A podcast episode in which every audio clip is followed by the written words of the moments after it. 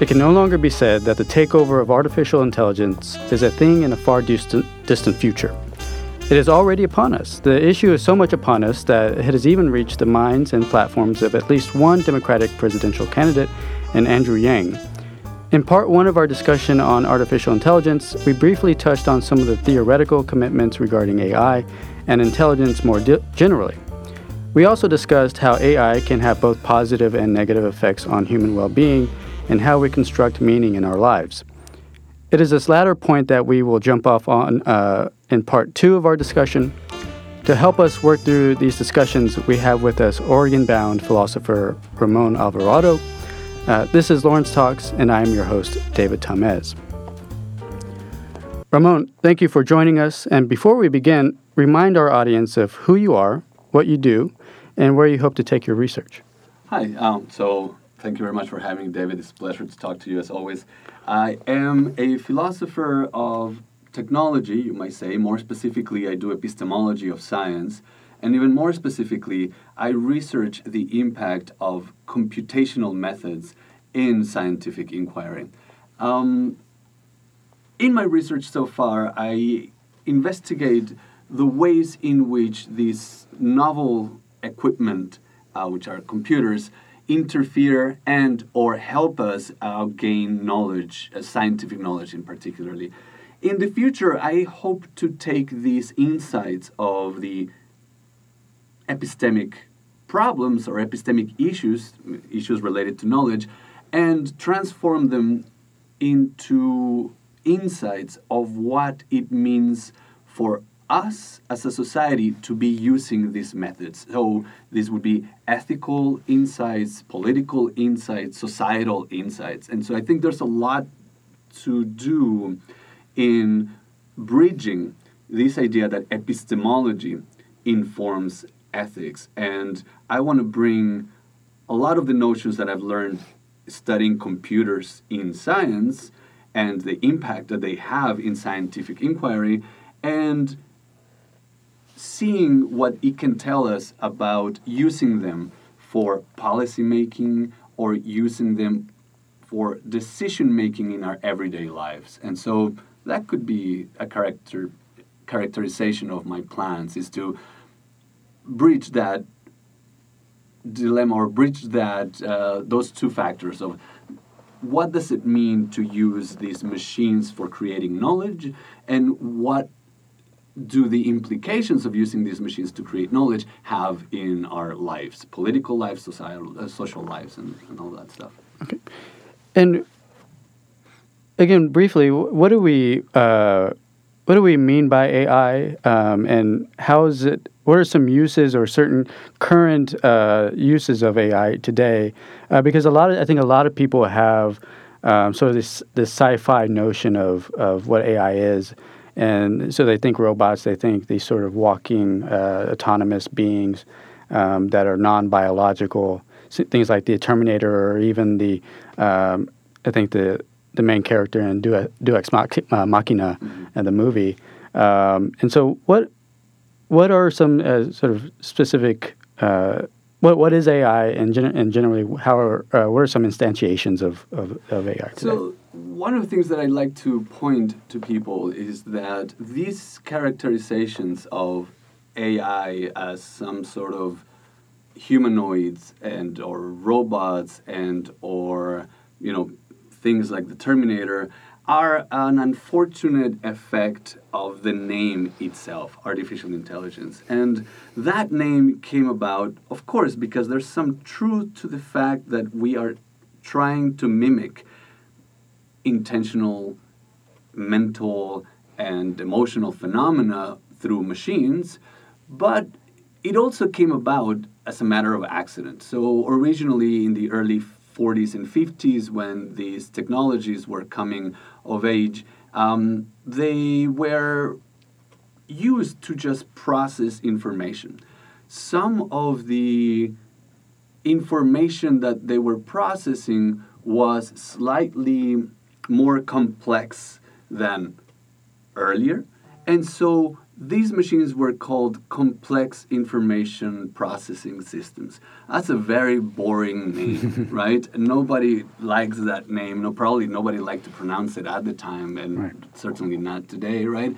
And so some people at MIT and Carnegie Mellon started just abbreviating these complex information processing systems into the term artificial intelligence. So that by 1951, 52, 56, when conferences on these methods started arising, people would just refer to them as artificial intelligence. Um, and again, that's not to say that there's no truth to the fact that we, we were in fact trying to mimic some cognitive aspects of our of our human condition or human functioning, right? The unfortunate effect is that this term artificial intelligence, you know, just feeds our imagination with these very anthropomorphized um, features. The first thing that comes to mind is the mind. The first thing that comes to mind is would these things have a mind? The first thing that we think is if they do have a mind, what are the choices they're going to make? Are they going to be any different than ours? Are they going to like our choices? And are we going to like theirs? And again, that's because we have this notion of artificial intelligence. In reality, in practice, mm-hmm. artificial intelligence is a product and or a result or is in itself a data science. That is, it's a engineering practice, a computer science practice, and a, and a statistical practice, analytics practice that deals with data. And so you can envision artificial intelligence as being the third layer of the following steps. The first is big data. You get, gather a lot of information about a particular you know, phenomenon or about a particular behavior. So like you gather a lot of data. This big data itself, you can analyze it and you can see the patterns within it. That's big data analysis. The second step would be machine learning. You once you analyze the data through big anal- big data anal- analytics, you can start inferring things about other sets of data or about information in that set of data. Because what machine learning does is that it goes through the data, looks not just at the patterns of the data, but of the patterns of the analysis, and says, oh, this kind of data is of that kind. That kind of data is of that other kind. I'm going to sort them and I'm going to put them in their respective places, mm-hmm. right? That's machine learning. And then it uses this learning to predict whether other data that you throw at it will be of this kind or of that kind, right? Because it learned in a, in a way, right? Right. By learning, we just mean it stored information about patterns that it found on previous analysis of big amounts of and data bases later inferences based on on that on- learning. Y- yeah, and that learning again, they're just regressions and feedings of curves, and then assessing the probability of the next data set of being of one kind or another. Right? That's what learning means, in, in at least in the technical sense. And then you get artificial intelligence. So now, what artificial intelligence systems do is again because you have the big data analytics and you have the machine learning analytics then you get actionable insight. In artificial intelligence looks for ways in which what you have learned from the analysis can be used to solve problems mm-hmm. right? But again what is it? It's a analysis of the learning data that was done on the data itself. And so it's data analysis over data analysis over data analysis. And then looking for optimal uses, and especially if you has, have a specific task, optimal outcomes of that single task that you give it, right? So I actually, you might think that what I just said was long winded and boring, and I hope you do, because that's sort of like my agenda is to show you that artificial intelligence as a data science is nothing like what you imagined. Yeah. It's a set of humming servers doing statistics on statistics on statistics of vast amounts of data. Um, so that's what artificial intelligence is, right? It's a data science, and you can see it. You can see it at the end as being the actionable part of data analysis. Okay, and, and so in that sense, we shouldn't just be worried about it manifesting itself as a sort of humanoid thing. We should also be worried about uh, how what takes place in the background of of what we what what don't we see? Yeah, yeah. right. Yeah. Yeah, totally. I mean, so I- imagine this. I'm just going to give you a systems view of, of, of the applications of big data. If you want to still think about these Terminator like creatures, right? Is that robotics is just one of the many ways in which mm-hmm. you can apply data analysis of artificial intelligence. But what that means is that you want the best finger for your robot. Well, then you analyze a lot of data about fingers, and then you learn about fingers and what the most probable finger is for such a task, and then you implement that to design the best possible finger for that, right? Now, do that to vision and it's the same thing. Analyze a lot of images, and a lot of, analyze a lot of cameras, and a lot of, a, lot, of sensors for vision, and then optimize for it. Learn from it, and then optimize for it, right? And again, so ultimately, you you may have robots uh, that are artificial intelligent in this sense, in that everything they do is a product of data analysis, right? Mm. But these underlying aspects, the statistics that are taking uh, place in each one of these processes is what is more important to me because they can be applied, like you said, in invisible places. They can be, I mean, and by invisible, I just mean in the abstract sense. Any formal method could be optimized in this sense. And one of the formal methods that has been optimized by these kinds of technologies for the past 30 years has been finance, right? we don't see the numbers in finance, they're too big. We often don't feel the forces of financial transactions until sometimes even generations after or a few years after, right? It's the kind of thing that is not in your face. It literally doesn't have a face like Terminator does, mm. right? But it's also the one place where these kinds of technologies, artificial intelligence technologies, are perfect for, right? And they've been using them for because one of the things that I talked that I said earlier was that a lot of the processes in big data analytics, machine learning, and artificial intelligence were these sort of regressions where you look at where data is placed on a graph and then you try to fit a model to see where that data goes, you sort it out, right, and you put it in this place or that place.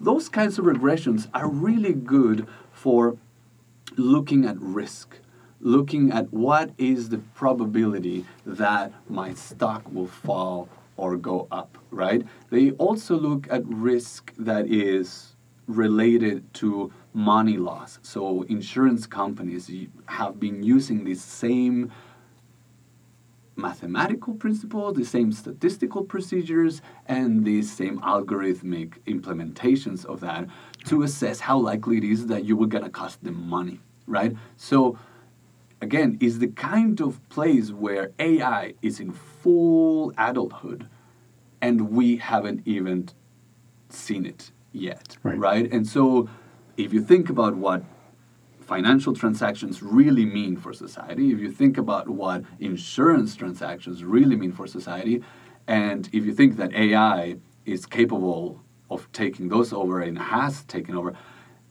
you should be more worried about your insurance company or your judge at your local precinct using algorithms of artificial intelligence and machine learning um, on you than you should be about any robot ever gaining consciousness. Right. Right? Um, and yeah, so you uh, and this in part um, covers your what, what you bring up in the in the talk and then on the online uh, about the issue of opacity.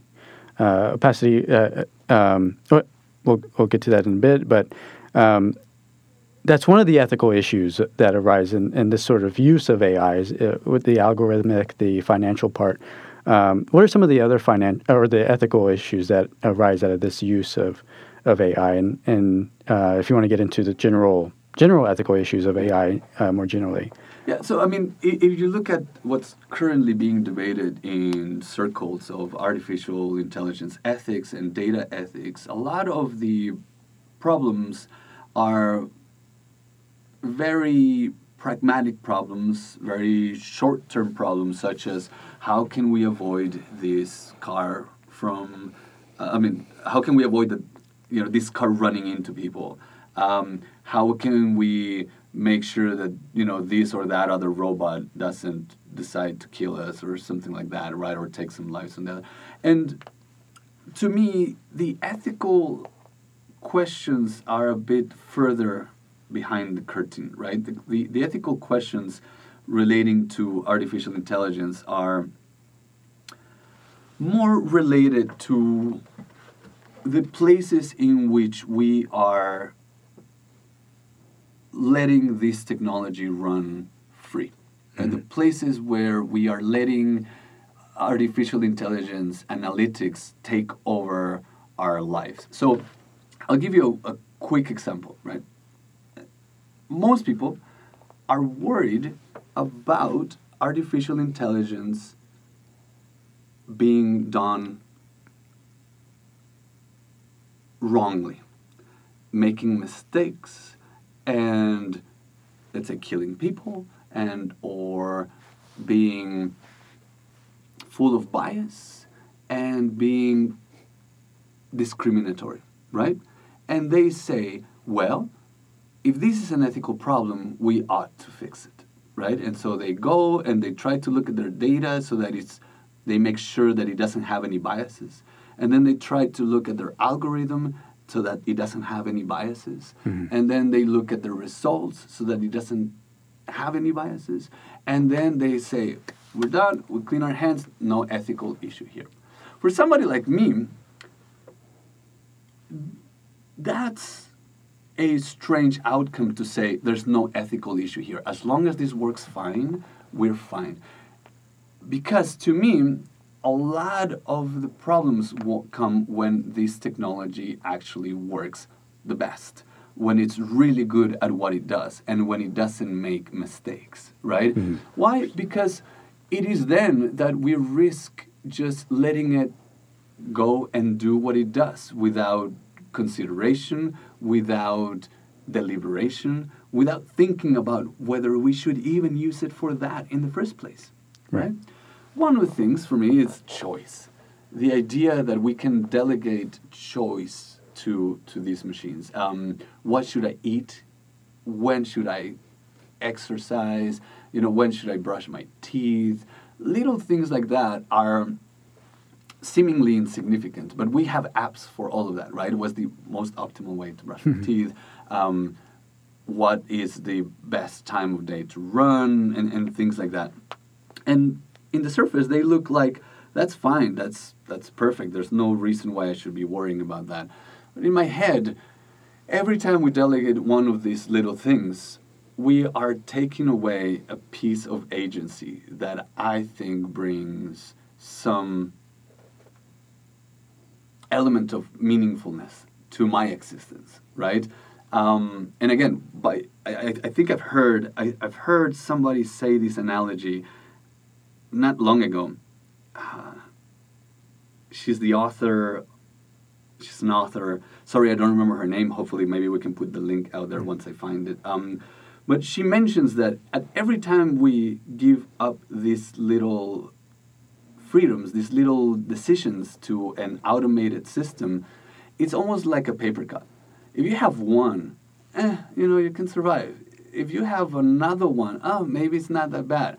Yeah. But imagine a world in which all of our bodies covered in paper cuts. Um, and again, this is not my analogy. This is her analogy. Yeah. But I find it, I found it really beautiful in that. Uh, at least that's what I imagine we're doing to our agency. And this is not when the system is opaque, like we said earlier, or when the system goes wrong. It's actually even when the system works fine. Yeah. Where does this take us? This takes us to something we were talking about earlier off air about nudging, right?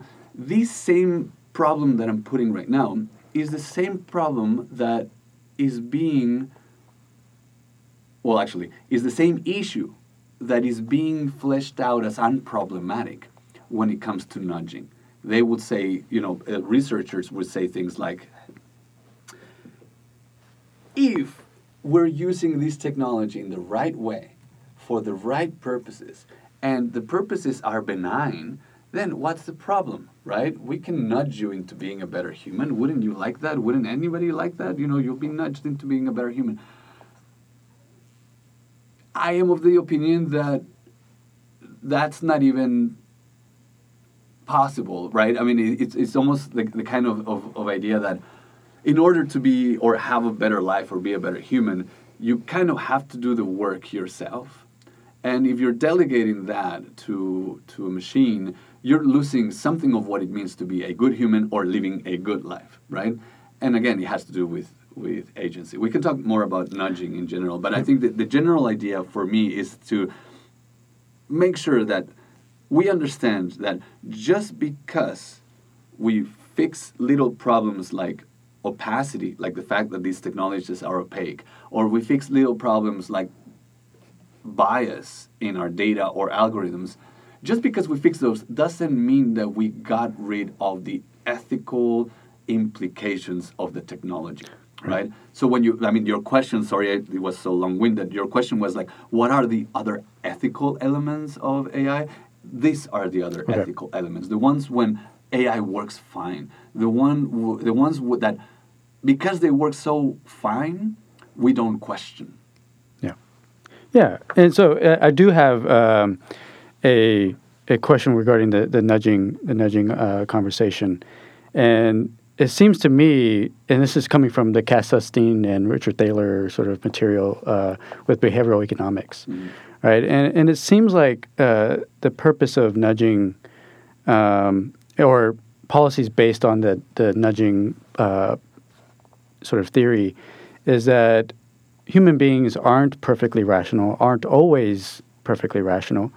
Um, and in, in some respects, uh, they're not rational simply because they have these cognitive quirks, they have these, um, or they're, they're subject to time costs and, and cognitive costs. And sometimes they are subject to make decisions uh, that aren't necessarily under their own sort of necessarily you brought up choice and, yeah. and agency, but it, it's they come they make decisions based on these cognitive quirks or uh, as a result of these cognitive quirks, mm. um, and so one might say that uh, all that AI does is sort of neutralize the the decisions made due to these cognitive quirks. Yeah. So they're not necessarily taking away our um, our choices. Uh, at least what they're what they're taking away are these these choices that we make due to these bad effect or these cognitive quirks, these bad things that cause us to stray away from some normative model of right decision making or rational decision making and and in in that sense, um, they're not really taking away our effective choice. Because we still make we still generally speaking have these uh, choices that we would make um, about our well-being about yeah j- under the right conditions I would make the decision that the AI uh, would mm-hmm. have made mm-hmm. uh, or would have made for me and and really, well, all the AI is doing is taking away those those those bad decisions, yeah. those decisions, yeah. and not necessarily bad decisions in the sense that um, I wanted something bad or I wanted something um, uh, that I shouldn't have, but it's taking away those deci- those decisions that really aren't as a matter of my autonomy, my my actual choice, but due to some some cognitive thing that's going on at the at the time of decision making. Yeah, yeah. I mean, I think that's a good a good way of fleshing out the possible positive outcomes of the technology being implemented for our well-being, right? Uh, this idea that we are flawed decision makers, we are irrational decision makers, and and that to a certain extent it's not only that the artificial intelligence system is going to correct that but that it's going to study us in such a way that it will know even the bad decisions that we'll make and just help us make it sooner and make them faster. It would just sort of help us be us, right? Hmm. Um, if you want to flesh it that way, maybe, maybe. Um, I have a worry that is not fully fleshed out philosophically. I don't have a full argument for it. It's more Mhm. like a, a worrisome intuition that I hope to explore in the future that has to do with what ought to be optimized and what shouldn't, right? And this comes to me because I have a deep appreciation for aesthetic moments uh, where the effect, the result, the success of a random task matters less than the process that you go through to achieve it, right? I, I, I see those processes of coming up with your own solutions, um, figuring something out on your own, failing at it. I see those moments as deeply aesthetic in that we create them, we make them happen, right? And what you're telling me is the idea, it, it, it's dissonant in my head because it makes me feel like we may be optimizing something that shouldn't be optimized. What is that? Decision making. Mhm. And that is not great for me to say because it even clashes with my own intuitions, right? Of course, we want to be rational. Of course, I wish everybody was rational. I, Right. you know, f- yeah. I, I, I mean, I teach people to try to be slightly more careful with their thought process, right? When we do critical reasoning or when we do um, uh, courses like Introduction to Logic, right? That's sort of what we're helping, hopefully, to achieve, right? Right. To think better. Um, but at the same time, what we're teaching them is the skills by which they can figure it out themselves. We're not just delegating that to an automated system, right? So that's where I would draw the line. But but what I wanted to say was that just like optimizing coffee intake may not be the purpose of coffee intake, right? Maybe optimizing our own flawed choices isn't what choosing is about, right? Is isn't what choosing brings to us. Um, and so I don't know if I'm making myself clear. I think I got caught up in my own in my own um, analogy, right? But the idea would be this: yes, you could use these systems to give you a better version of yourself or to help you make decisions. But I'm trying to go again back behind the curtains and say, should we even be looking to optimize that one thing that makes us human or that one thing of our of our nature? Right? Um, And arguably, that, that discussion takes place before we even have to consider Machines. AI or machines. Yeah. Yeah. Yeah. I mean, that, that's actually, I mean, you might see um, a big ethical question that comes from many, uh, many traditions, right? You might think that utilitarians would just tell you about a calculus, and they actually believe that the calculus was a way of solving all the problems of human ethical life, right? Mm-hmm. Because you would take away subjective preferences, you would take away socioeconomic status, you would just do the calculus and and you could figure out what you ought to do, right? And so in that sense, they thought that. But then you have other people that are doing virtue ethics and saying like that's not what ethics is about. It's not just about doing the right action. It's about having the proper character mm-hmm. to do the right action, right? And so you might see that debate centuries ago, you know, a couple of centuries ago, and you, you have other peoples with other systems that were saying it's like, well, it's not even just the calculus, it's not even just virtues, it's about duty and blah blah blah. So it might be it might be that what we're I'm saying right now is a a bigger ethical question, right? About what ought, what does rationality what is the role of rationality and being optimal, optimally r- rational, um, have to do with being ethical or with living the good life or extracting meaning from our decisions, right? Right. Um, Yeah, and so, and so it seems like uh, maybe one definitely one issue or one one component that uh, really makes AI or relying AI relying relying on AI in this way is that it it, will, it may not uh, come out come with a, an opt out option, mm, right? Because it uh, it seems like if it came out if it came with an opt out option, then some of these worries may may be sort of uh, addressed or may may be lessened in some way.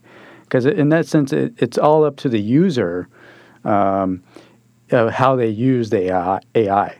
But it seems like part of your concern is it may get to a point where there may not be an opt out option when it comes to AI. Um, because AI is going to have this this sort of uh, separate existence or separate autonomy from uh, human use hmm that it's it's going to uh, be there or act uh, or do its thing regardless of whether we opt in or opt out of its.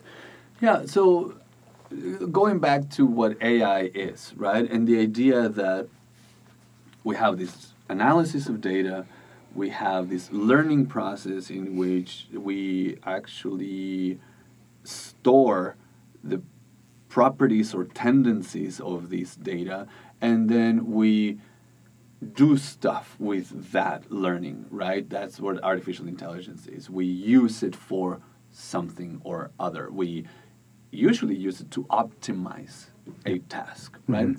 And then you marry that to the idea that most of the data that is being created now is data about human behavior, right?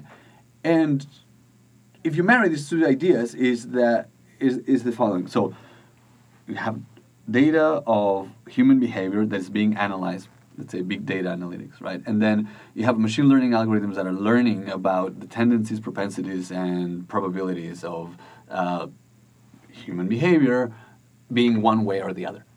And then you have this third element of artificial intelligence uh, attempting to optimize for whatever human behavior is, right? Then you see the picture that I'm trying to paint here is that artificial intelligence systems are ultimately about optimizing behavior if you deploy them in behavioral um, contexts, right? And that sounds pretty strange to me. We are going to optimize the behavior of humans, right?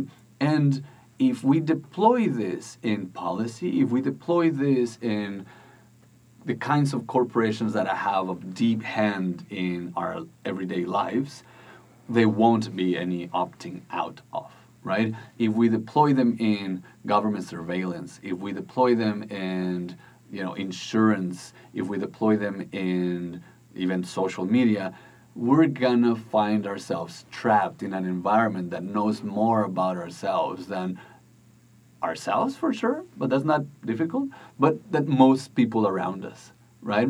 And when we're there, um, it's gonna be a tough position, right? It's gonna be a tough position to to fight against, to rebel against, to resist.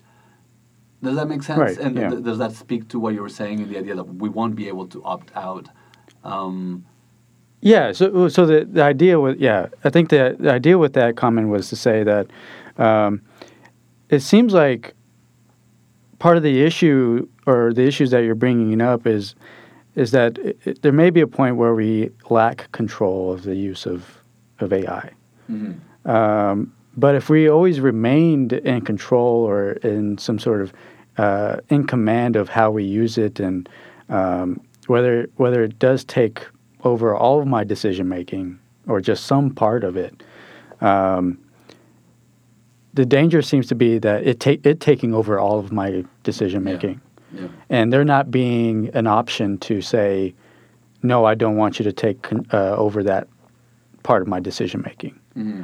um, because it might be it might be good to uh, employ AI for because there are some people that are just bad at making financial decisions, Not, Yeah. not not necessarily because of time cost, not because of, of they're in a difficult situation, but give them all the money in the world, they're eventually going to run out of it because they're very bad at making yeah, uh, making yeah, yeah. financial decisions.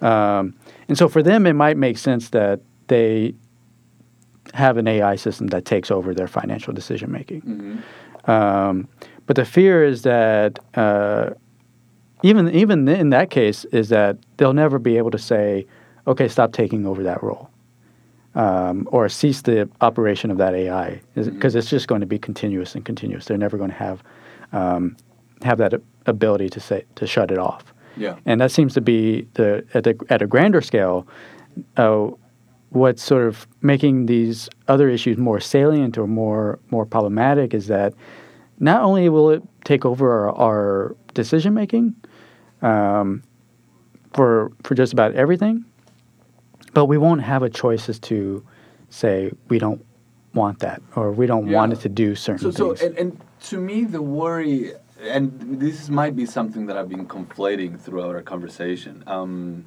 and and just jumping back and forth through levels, right? The worry is that the first part is about the individuals, right? When we give out our choice as, you know, what are we gonna eat tonight? What song should I listen to? What movie should I watch?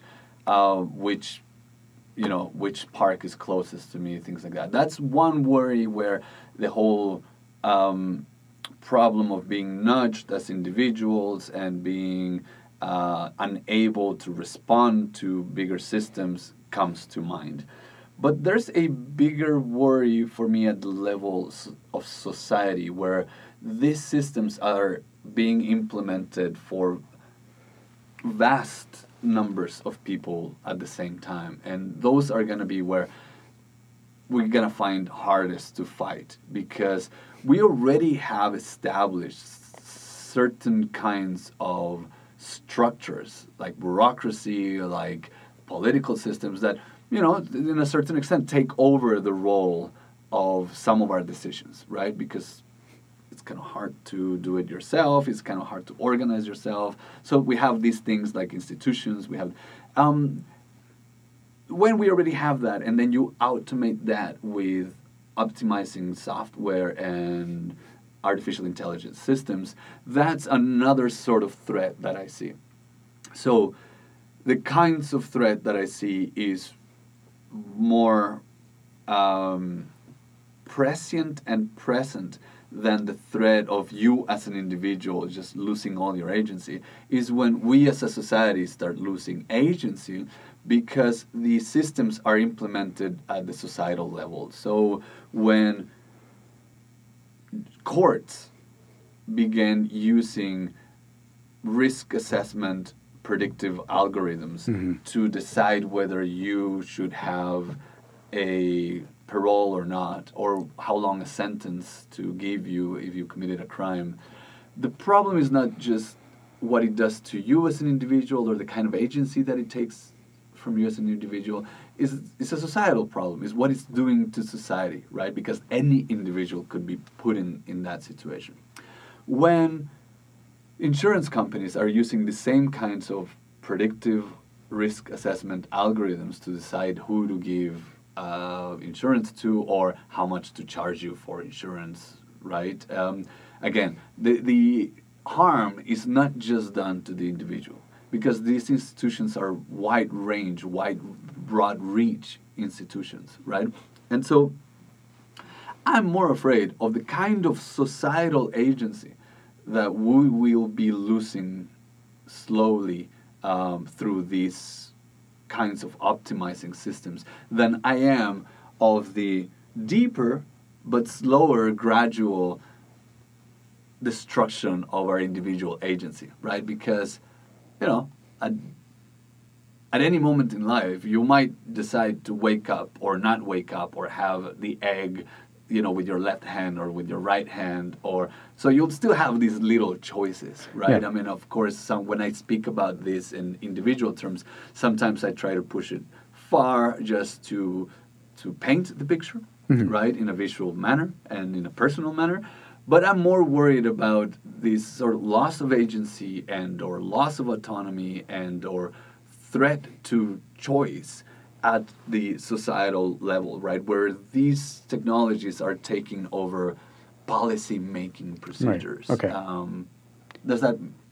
Yeah, yeah. So I think I think that that clears up uh, a little bit, or um, but I, I, I still want to say, or, or you can still say that even at the individual level, that's still problematic, like the way individuals use AI. Yeah. But I think they're and but they're only further uh, uh, the issue's made worse when you try to expand it to the making social decisions or, or institutional decisions, where it, it where it uh, replaces the bureau, a bureaucratic body, a human bureaucratic body that goes through its own processes and um, and conventions about Yeah. how to make how to make decisions for, for the greater for the greater whole. And, and sometimes, I mean, going back to the flawed nature of things, right? I is this intuition that comes back to me. I think, for example, in some cases, uh, you. I, mean, I don't want to talk politics, but let's say in in recent politics, it is precisely some of the flawed parts of our bureaucracy that put all kinds of brakes on things that you know put all kinds of walls onto procedures are the kinds of things that are saving us from somebody just coming in and running through with their decision making right? Even the people at top have to face this problematic bureaucratic bumpy situation in order to go through with their whims right? And so again if you manage to have a very optimal system just you know steamrolls uh, the decision making process you might make it so that even the bad decisions are more quickly enacted or are more quickly made Hmm. um, so again i mean this is just to speak about the flawed nature of, of um, about the virtues of flawed systems Yeah. right versus optimized ones Yeah, there's there there's some value to um, error and like um, the reasons why we have insurance companies is because people make make errors, but that that that error creates this need for um, this this social institution, this uh, just like when we break the law or when we um, have disputes, that creates space for, for law and, and people to partake in um, adjudicating those cases. Um, and, and so all this sort of, to me, brings up uh, something that I think you, you you mentioned it earlier, is sort of a hard pill for us as philosophers to take is, or at least uh, some philosophers, because most of us will, uh, since since ancient times, will say that our decisions should match up with either the best reasons that we have, or the uh, what has uh, we ha- what we have most reasons for, um, or that fits some normative idea of, of rationality and and and that which often involves providing reasons and stuff. Yeah. And so if uh, and so whatever, and that, often that involves uh, doing whatever we have the best argument for. yeah Um, and you mentioned that uh, AI can have that capacity to evaluate arguments yeah at a yeah. greater at a greater pace than we do. Mhm. Um, and so, especially formal arguments. I mean, formal arguments are no problem for logical systems, right? Yeah. And I mean, that's what they are. That's what computer system, co- what computers are. They're logical systems. They run through arguments. That's how they work through arguments. yeah, and, and you mentioned this earlier with uh, that the end goal may being not as important as the, the the lead up to or the process up to that end goal. Um, but e- even it, that remains uh, that we as philosophers have uh, this sort of commitment that um, the best argument wills out. That Yeah. the best argument should Yeah. dictate what Yeah. we end up uh, deciding. Um, and so, if arguably, if we assume it's the case that uh, this A- these AI systems are able to evaluate all the possible arguments for something, it seems like we can't really argue with them, with the choice that they end up making. Yeah. Yeah. Or is, uh, unless unless at the outset they're already operating with this sort of maybe utilitarian idea of optimization. Maybe we can argue with that, or they have some sort of libertarian view of of uh, sort of algorithm that supports this more libertarian view. Yeah. Um, and if that's the case that AI is able to do all those things and evaluate arguments and then create the, the best output in light of those arguments, um, where can we argue with them? Mhm. Or where can we dispute their choice? Well, I think there's a couple of things, right? The first thing is to consider the fact that just like many of us, a lot of our arguments are working through assumptions, right? Some of the mm-hmm. premises are mm-hmm. going to be assumptions. And if you're arguing with somebody that read Kant, he might have the assumptions of rationality and the assumptions of deontology already in their argument. And so, one way of arguing with an ethical position is by doing meta ethics, right? I mean, that, that's, that's the best way to argue with, with ethicists is by doing meta ethics because that kind of brings to question those assumptions. So, in that sense, of course, we always have a resource to argue um, with even with a machine, just trying to figure out what this, what system they're going by, and then arguing from outside that system, right? Um, the second thing that comes to mind is well opacity, right? The fact that act- the, the funny part about funny not haha, but the interesting part of these systems is that because of the complexity of the procedures that they undertake, we have no access to the arguments themselves. Yeah. So we don't even know what they're talking about. Like literally, right? If, if this was a person, we have no way of assessing by the ways by which they arrive at their conclusions. And oftentimes this is because the length of the procedures is just so long. It will take you, you know, a lifetime, several lifetimes, oftentimes if it's big enough software program, the lifetime of the universe to, to go through all of their premises and conclusions, right? So there's no way for you to even assess the validity of the argument. That's a mm-hmm. big problem, not just ethically speaking, but in philosophy of science, because we're used to having explanations and we're used to having transparent methods in science. And it seems that at least with machines, these complex, we don't have access to the methods and we have no ways to assess whether the methods were reliable to start with, right? So we can talk a bit more about that. That's the problem with opaque systems and the fact that if we're talking about arguments, we won't have access to the processes by which those arguments were made. But I want to touch on something even more important that I think we missed the point when we, when we were, you know, earlier talking, is that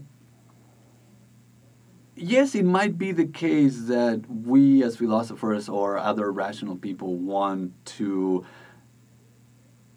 hold on to the idea that the best reasons ought to be the only ones that we use for support of our positions. We might want to hold on to that.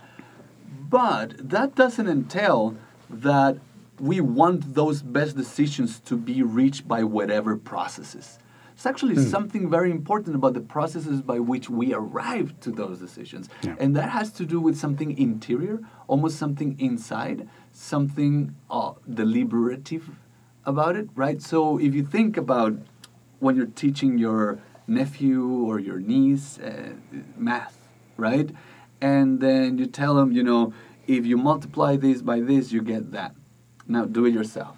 And then they do it themselves. And then it's like, if you multiply this by this, you get that. And you ask them, no, no, but did you really do it or did you just memorize it? Why do we ask that question? Does it matter? It matters, right? For some strange reason, which has to do with understanding, explanation, insight. It has to do with something interior to the way in which that person arrived to their conclusions. So even if I gave them the best optimal way of getting it, but they didn't do it themselves, we're not satisfied, right? So now coming back to, to that idea that we want the best reasons to be the only ones that back up our reasoning and our positions, that doesn't entail that it could be just by appealing to a machine to give us those best reasons. Mm-hmm. That doesn't entail that it's just by pressing a button. It doesn't entail that we just care about the success of finding the proper reasons, right? I mean, even in the history of philosophy, having justified true belief is not sufficient to count as knowledge because we figured out it's like, ah, that could happen accidentally. Yeah. True belief can happen accidentally, and accidentally is not good enough. Memorizing is not good enough. There's something almost inherent to decision making that involves character, right? Or character building properties. I'm not sure how to flesh it out, but it, it seems to me that that um, we don't just care about having the proper reasons. We care more about having the proper procedures for the proper reasons to back our reasoning. Does that make sense? Yeah, about uh, sort of developing in these um either these dispositions or these traits or these habits that uh, lead us to making the right decisions. Like this sort of uh, sort of character development, uh, or sort of creating a better um, self or better us. Is it seems uh, it, and so not necessarily the end product of, of a better us, but the sort of that uh, the process of of making those developments Yeah. seems to be seems to be important.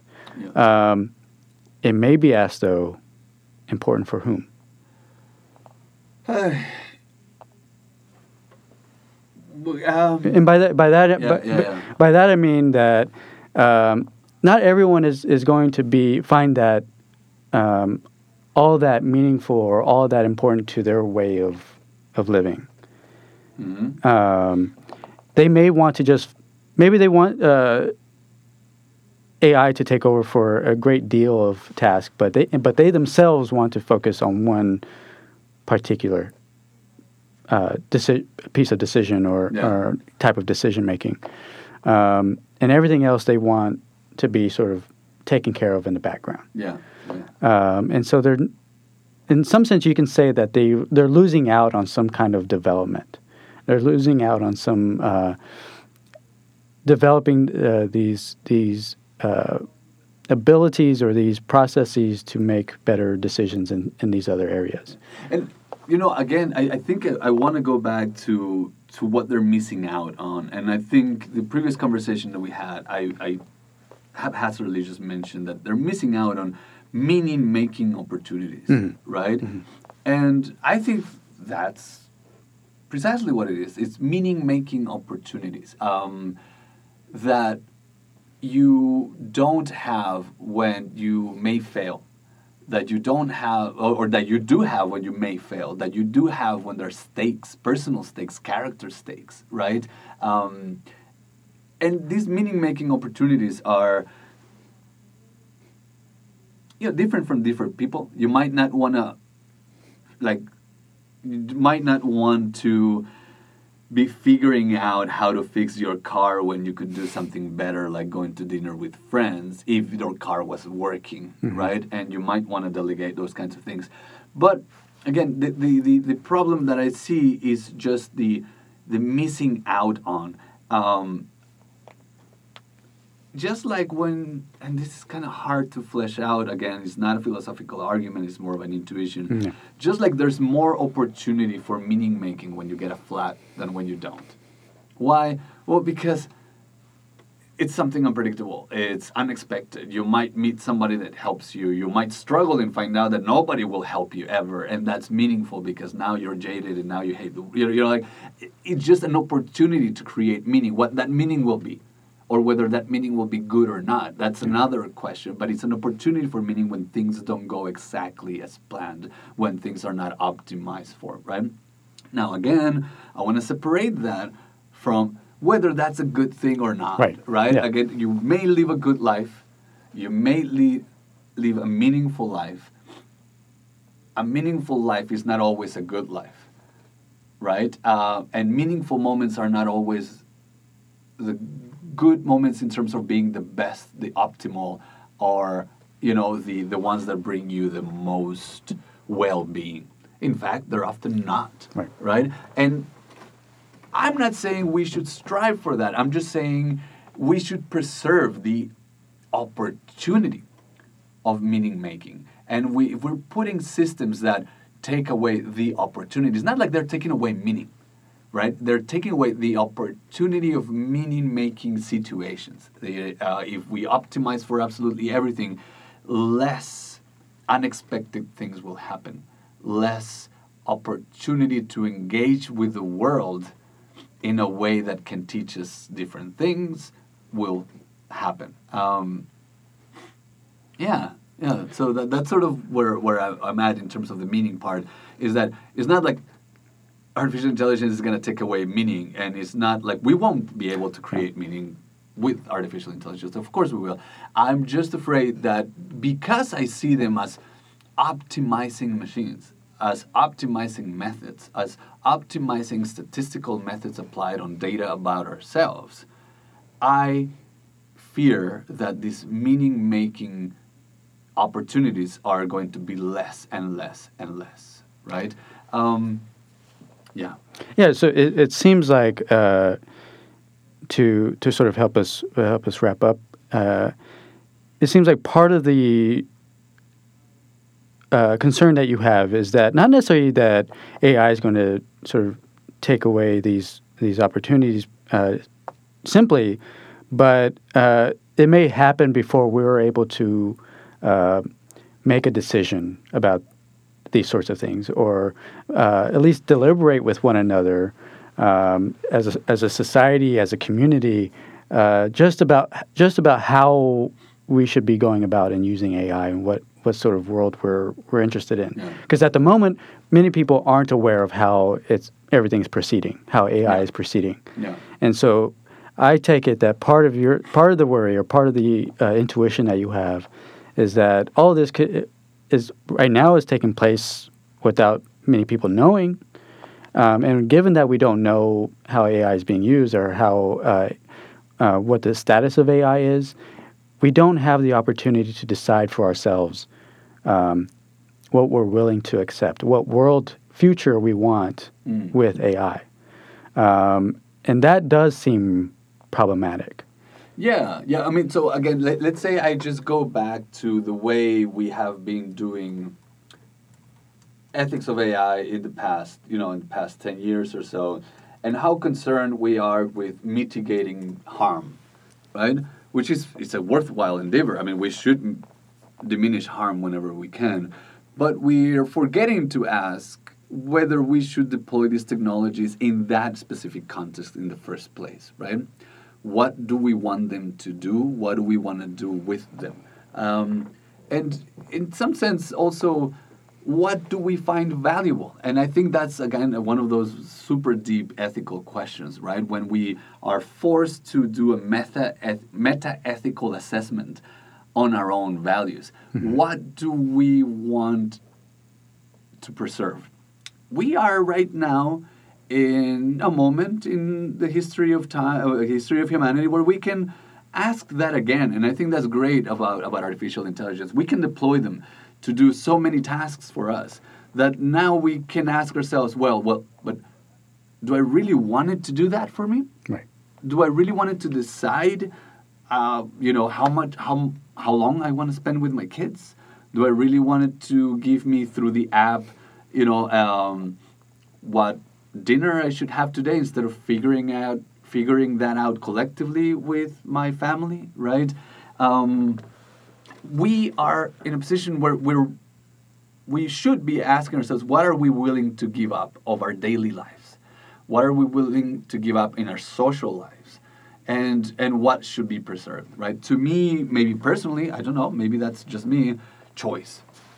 Choice is huge right? Discovery is huge. Serendipity is huge right? Um, because i think those things are part and parcel of character building and therefore of a possibly good life right? For others it might be not but that's the discussion we should be having right? Yeah. what kinds of activities are we willing to stop doing right? Um, work is one of them right? So a lot of people are worried about automation and a lot of people are worrying that ai systems are going to take over their work. Well instead of just worrying whether they're going to take over our jobs and then we won't have money to eat and or whether our family is going to have money to go to college we should also on top of that be asking whether work has any value for us. Maybe it does. Maybe it is the kind of thing that humans should cherish right? Work uh, i mean if you ask specific people some of them may tell you no like i actually thank you very much take over. This is so bad and boring and i don't have time to do what i find meaningful. Okay mm. great. Now you just discovered a way in which ai can help you get rid of that thing that you inherited from you know past generations. Um, but again it's not the result that i'm asking or that i'm bringing forth right now it's the questioning itself that i think is important mm. where we are faced with a technology that is able to take over so many of our tasks that we find inherited or inherit uh, in implicitly valuable and we can ask whether we want to preserve them or to take you know or, or to be taken over and and I think that's I think again that's that's a deep that's a deep ethical question uh, what do we want AI to do for us and in addition to that, uh, and as as we um, come to a close here, what's the takeaway that you think people listening should uh, should bring out of this conversation, or what would you like them to take out of this conversation? I think that I think that last point that we touched upon. Uh, so imagine a world in which AI could do anything and everything that we imagine it to do. Imagine that world, and then imagine what kinds of things you wouldn't want to do without that's what we should be thinking about. Yes, of course, you know, automated, uh, self-driving cars matter, and how many people automated cars kill is important. But don't forget to ask the extra question of whether we should be deploying AI in this or that place, right? Um, again, for me, because serendipity matters, because character building matters, there's just some places where I, I don't want AI to go, right? And that's the kinds of questions that I, I think everybody should be asking. Um, yeah, uh, that's, that's pretty much it. Well, Ramon, thank you for joining us. Uh, I think this was a very uh, good discussion. It, it, highlighted some of the things that that uh, was great about our, our about the event. Um, and with that, folks, uh, in, the impending uh, doom of AI, um, thank you for joining us. This was Lawrence Talks, and I was your host, David Temes. Thank you.